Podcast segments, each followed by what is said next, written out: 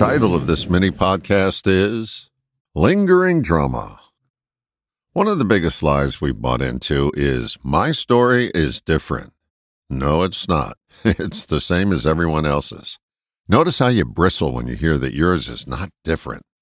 The content of your story may be different, but the drama and pain that stems from it is the same.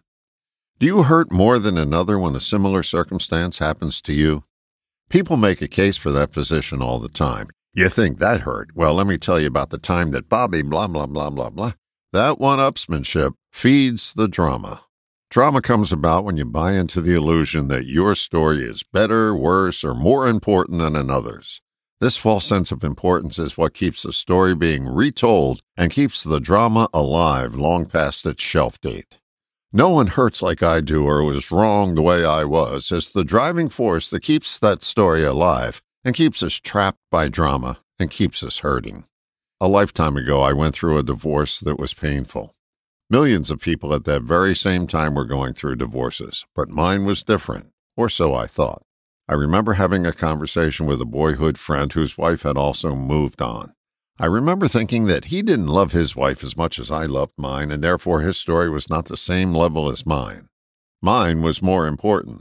The words I forgot to put at the end of that sentence were, to me.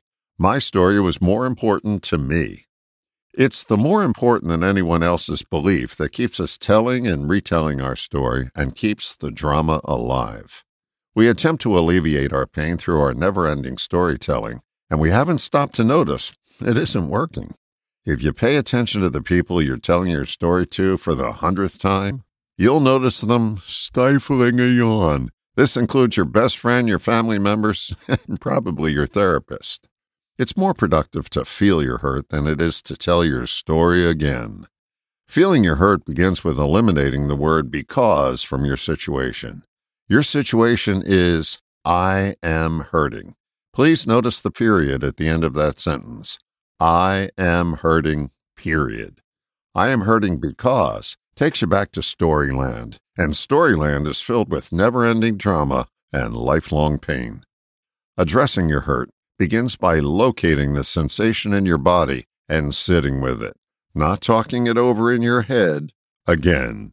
When you're hurting, no matter what the cause, there is a part of your body being affected. The sensation will most often show up somewhere between your head and your bowels along the front line of your body. When you notice the sensation associated with your hurt and keep your focus on it, you'll notice something transformative happen. You'll begin to metabolize your hurt. That means it begins to dissipate. When you locate the sensation in your body, the temptation is to talk about the cause of it in your head. Resist that temptation and stay focused on the sensation in your body. That's how transformation begins. It takes more effort to sit with your hurt than it does to share your pain through your story again, but the results are worth the effort. This isn't a recommendation to silently suffer in your head. It's an action to take to alleviate pain. You'll never talk your way out of pain, no matter how convincing you are or how important your story is. You can, however, feel yourself out of pain. It's not a quick fix. It's rehab for your mind and body. If you think you need help with your pain, by all means consult a professional counselor. Just don't fall into the trap that constantly talking about your feelings puts you in touch with your feelings. The opposite is true. It keeps you distant from them.